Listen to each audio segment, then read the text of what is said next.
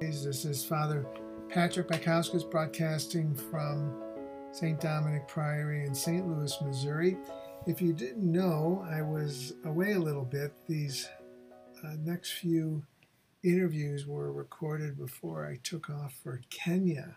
I went to Africa for my first time. It was a gift from parishioners back in West Lafayette, and what an extraordinary time I had. And I will be talking about that probably after I conclude these uh, series of interviews with author Gary Schmidt. And we're going to pick up today with uh, part two of these conversations with author Gary Schmidt. I hope you're enjoying him half, half as much as I enjoyed being able to talk with him. I got this lovely note from Gary on my return saying he felt like it was uh, a conversation with a, a, a, someone I've known for a while, and we've been going went on a little walk, which I thought was a lovely way to, to put it. And I um, will uh, begin, of course, as we always do, with a prayer. As many of you know, I have a fairly long history with uh, the people of Haiti, and certainly they've had yet another tragedy there this week. And so let's begin with a prayer for them. O gracious Creator, God of all goodness and love, we lift up our Haitian brothers and sisters to you in prayer. Our hearts go out to all those who suffer in so many different ways there, certainly in big part from want. Grant them, Lord, your strength and your wisdom and your hope in the face of all that is occurring there in that beautiful, beautiful place with those extraordinary people. We ask this all in your name. Amen.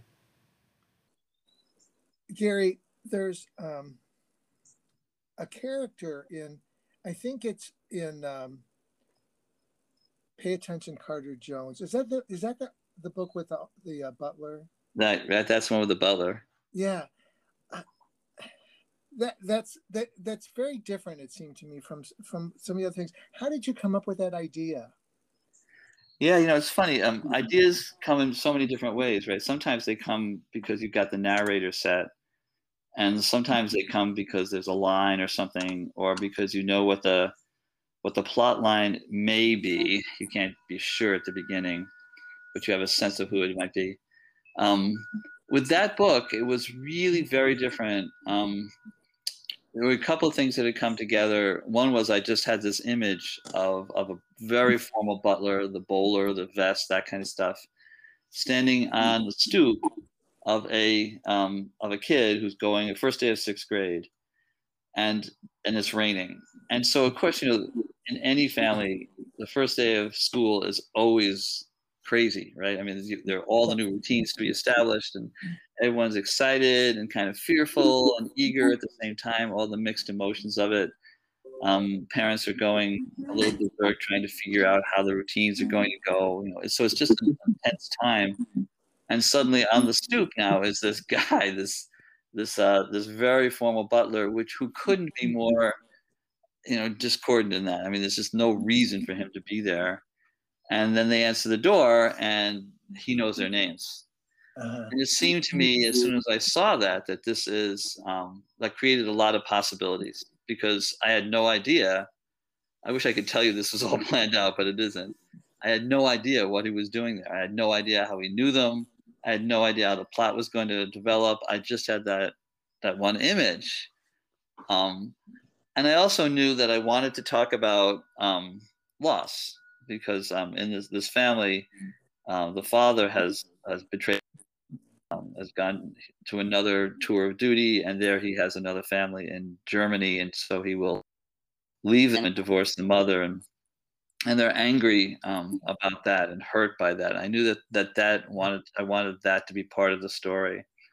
So those two things are sort of like the the key that turn on the engine of the story and then as a writer it's it's me hanging on like what happens next? What happens next? What's the next page? What's the next thing that happens?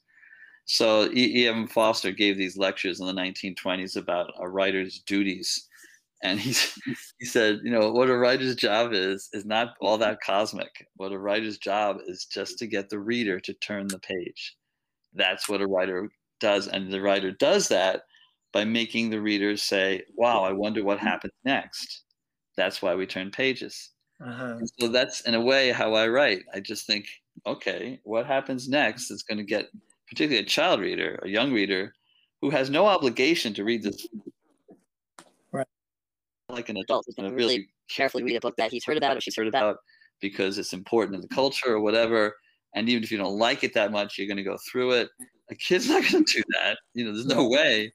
So I have to figure out what's going to drive a, the, the reader to turn that next page. And that's sort of what I did for, you know, page after page. What what is happening here? And then you by after a while you've you've figured out, okay, this book is about whatever. And then I can go back um, knowing that. Uh, so I can get rid of everything that doesn't contribute to that. But that was that that's one of the few times I've just had an image in that book, that that butler standing on the on the porch in the rain with a huge umbrella on the craziest day of the year as these kids are trying to get ready for school. And I wanted to see hey, what happens next, what goes on next. It was fun. That was a fun book to work on. Wow. Uh, you, you, you said something. I know you teach writing too, and I want to get into that a little bit. But so did you say did you say you don't you don't really know where you're going to go when you when you start the book? Oh yeah, no, that's true for all the books. I have no idea, and I used to feel really badly about because there are there are writers who do know that who are super planned out, um, and I know writers who will plan out um, the whole arc of the story. That will outline each of the chapters before they'll start, and they'll have a really really good sense of how this works.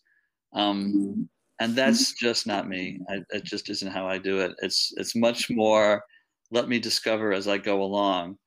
And then I can go back and fix things. And it's, I guess it's really inefficient if, if I think of it that way.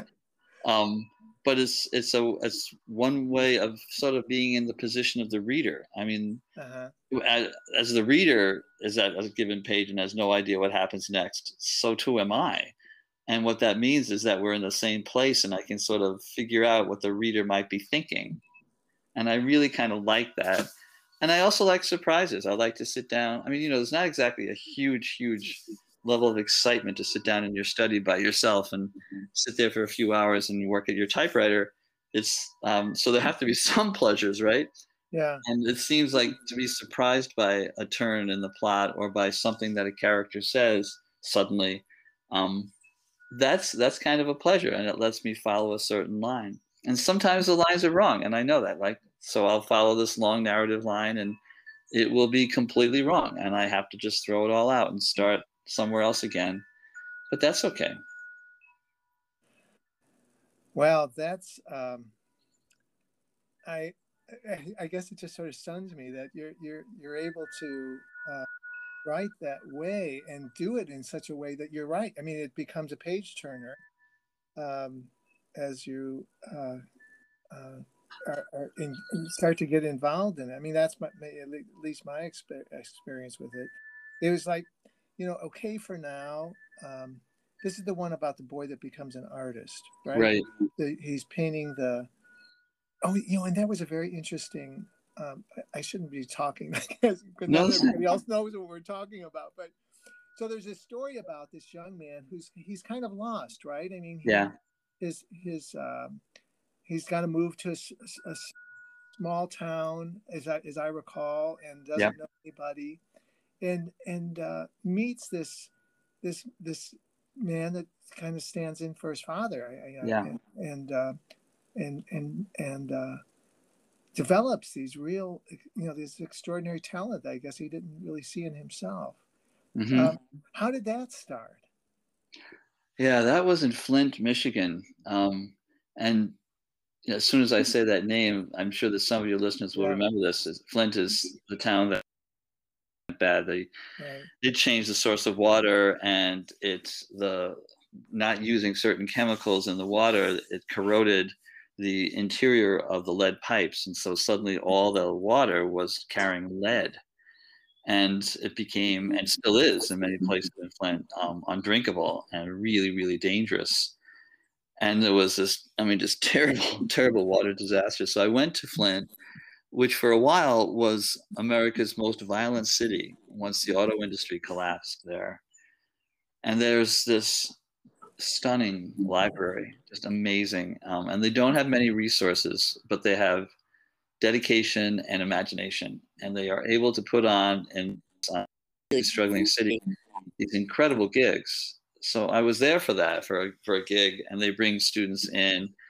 And so between those events, I'm just wandering around the, the library, and there's a table, a display table, um, sort of off to the side and I go and look at it, and it is Audubon's Birds of America. It's not a first edition; it's an 1861 edition that his wife put out after his death. But it's a really, really lovely book, and probably worth maybe half a million dollars. And I remember going mm-hmm. over to one of the librarians and saying, you know, I know you guys are struggling with budget and such, but this is a half million dollar mm-hmm. book. You could sell this. And um, they looked at me and they go, you know, we know how valuable it is but we're going to keep it because we want to be we want it to be here when Flint comes back. We want this book to uh-huh. be here. And I thought, oh my gosh, I wish that you guys were my congressman. I mean, it was it's yeah. exactly the attitude that you want, right, in, in Congress and in the government that everything is for the people.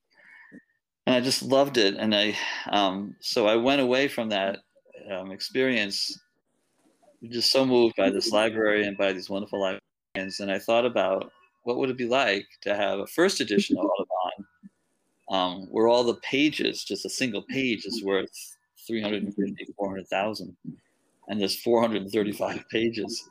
Um, what would that be like if suddenly a town started to take the pages one by one and to sell them for good reasons? It's not like they're being, you know, yeah, malevolent, yeah. but they're trying, they need to raise the money, and this is a way to raise it.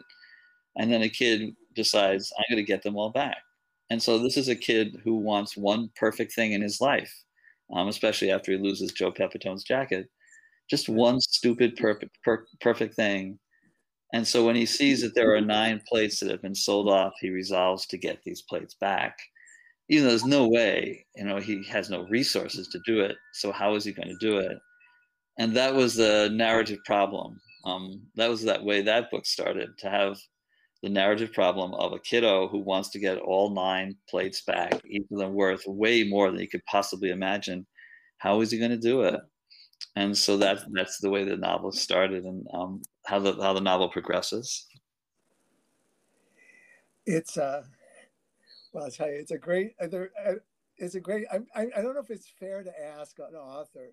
Um, I want to talk to you about uh, Lizzie Bright and the Buckminster Boy, but before sure. we get there, do you have a favorite? Is it is that like saying do you have a favorite child?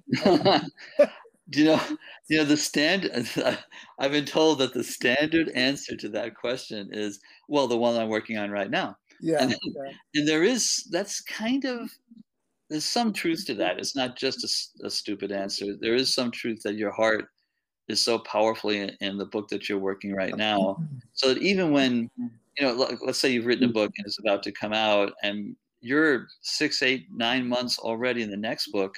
When that book comes out, it's cool. I mean, you open the package, you send one to Anne Helen, you know, that sort of stuff. It's cool. Yeah. But still, you're really more excited about the book you're writing. Yeah. I, I think the one that if I had, um, if all else was to disappear, I think I, the one that I really, really think is um, a favorite, at least, is a book called Mara's Stories. And I wrote it early on. Today I look at it and I wish I had waited because I think I could do it better now, but you don't get to do that. Um, but it's a collection of stories, some of which I heard um, as a kid um, from the Holocaust. And they're not the witness stories, they're not like the Anne Frank stories, um, but they were stories that were told as folk tales inside the barracks of the Holocaust. Uh-huh. And I remember, oh my goodness, I remember hearing these stories. Um, most of my friends were Jewish. It was a very um, Jewish community that I lived in and I remember hearing those stories coming out in the mid 60s and the irony of having even some jokes that were told in the barracks um, during the Holocaust, that they were funny Holocaust stories, if you can imagine it. Yeah, yeah. Um, but they were they were incredibly powerful, and I and I thought, well, you know, maybe maybe I should try and do this, even though I'm not Jewish. I think maybe I, I love these stories, and maybe others would too. And so I um, wrote down the ones I remembered hearing, and I collected a few more, and I got about 20 of those stories. Um, and that book has, it just feels to me important that they were um, yeah. that they don't disappear. Yeah, I'm I'm going to look for it. I I I I have not read that. You yeah, know, it was a different publisher than my normal one, um, and it was this lovely small book that they that they put out. It was just really really perfect. Mm. Um, at the end of the writing, I was a little nervous about you know Schmidt, right, writing a book about Holocaust yeah. stories um, since I'm not Jewish. And so I just got nervous about whether I should be the one to do that. And so I had met Elie Wiesel um, at, a, at, at, a conference at, at my school. Uh-huh. And so I sent him the manuscript and said, you know, what do you think? And I thought he would never write back. I mean, he must get a yeah. thousand letters a day. Yeah. But he wrote back this lovely letter um, wow. said, yes, send these stories out, send them out right away. Yeah and uh, that was what let me do it and so i did and they were um, taken by the first and it was i'm i just love the book wow. and i'm glad that i did it wow. especially i will get it you know apropos of your remarks you know Mar- i was talking to Mary Lee yesterday about my she's the one that recommended you to begin with and she was asking me what my favorite book is and i mean this uh, gary i said you know what every time i've read one of gary's books that becomes my favorite Oh, okay. So the and I and I and I mean it. I mean, I just I just I, have liked them all. And the last one I've the most recent one I've written, and not the last one I've written, but I mean read. The last one I read was Lizzie Bright and, the Buckminster Boy, mm-hmm. and that's the one that I think is it the only one that's based on a historical uh, uh, uh, uh facts. Right. Yeah. It's it's it's based on a true story. Um, although that story has changed now, um, Patrick. Oddly enough, it's um, it was a story of, of a, it was a real community on Malaga Island. It's an and it's just offshore um, from Harpswell in Maine. And by just offshore, I, I, mean I think you could probably almost throw a stone from the from the mainland onto it. It's a small island, 40 acres. It's really kind of separated because it's a tidal river, so it's not like you can swim over. It's um it's a strong strong current.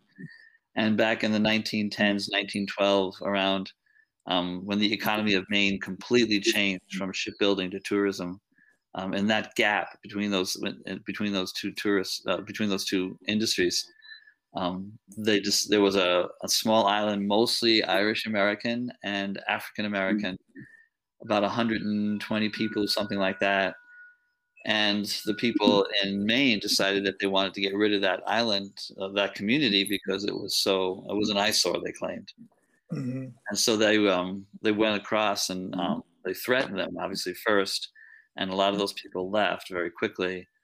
Then they went and they took a, one of the houses with the family inside, and dragged it down to a raft and set the raft um, into the river, floated out into the ocean. Um, and those families, that family survived.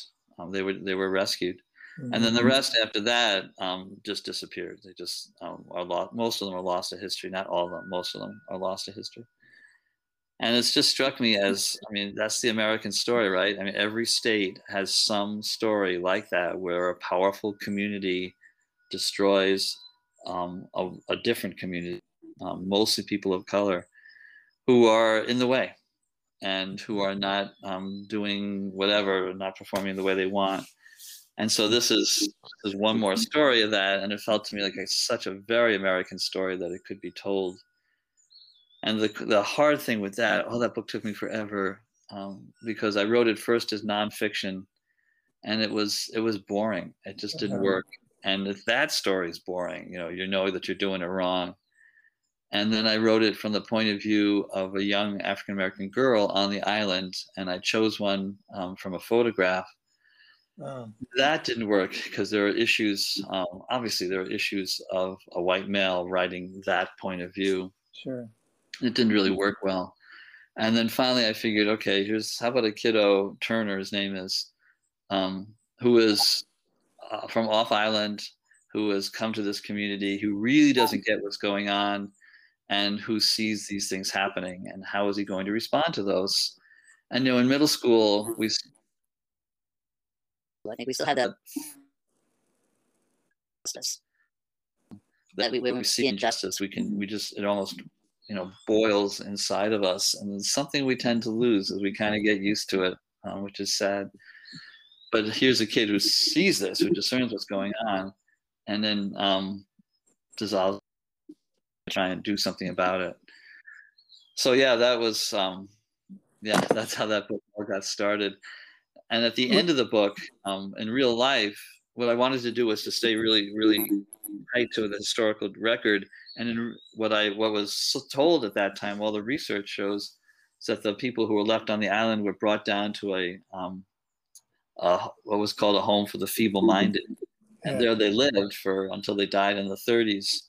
Every single record told that, and only within the last four or five years, no kidding, since the book has been out, um, has it really been discovered that um, oh i'm sorry and also in the original story that old story most of them were, was said to have died within two weeks it only came out recently that those people did not die, but were held for over 20 years. The women forcibly sterilized oh and kept goodness. in the home for the feeble-minded um, for until like the late 30s. That was all hidden. Um, there was no nothing about that in the record. Oh wow! So yeah, it was um, it was a, an amazing amazing story to work with, and um, it was fun to have great characters that I finally was able to come up with but behind it all, of course, is the sense of a community that's destroyed. There was a few years ago, um, the Maine Historical Museum, a wonderful, wonderful exhibit, just, I mean, amazing exhibit about the island. And the NAACP had been doing some archaeological research or had funded that research. And so there was this great stuff that they brought over that they had found on the island from this community. And at the end of it, um, two things happened. One was um, that the, the Tripp family, descendants of the Tripp family, came to that while I was there. I mean, we were all believe it. And the other thing is that they gave me a piece of pottery from um, one of the sites that they had dug up, and it's like one of the most valuable things I own in my mind, anyway. It's a small shard of pottery from some family that lived there that had to get away as quickly as they could. wow, wow. that concludes part two of our three part interview with author Gary Schmidt. Kind of ended abruptly there. You can't tell, I'm a real fan, and that uh, last book I read uh, called Lizzie Bright is uh, really extraordinary, as all of his books are. So I certainly uh, encourage you to, to read them and to join us next week. God bless you.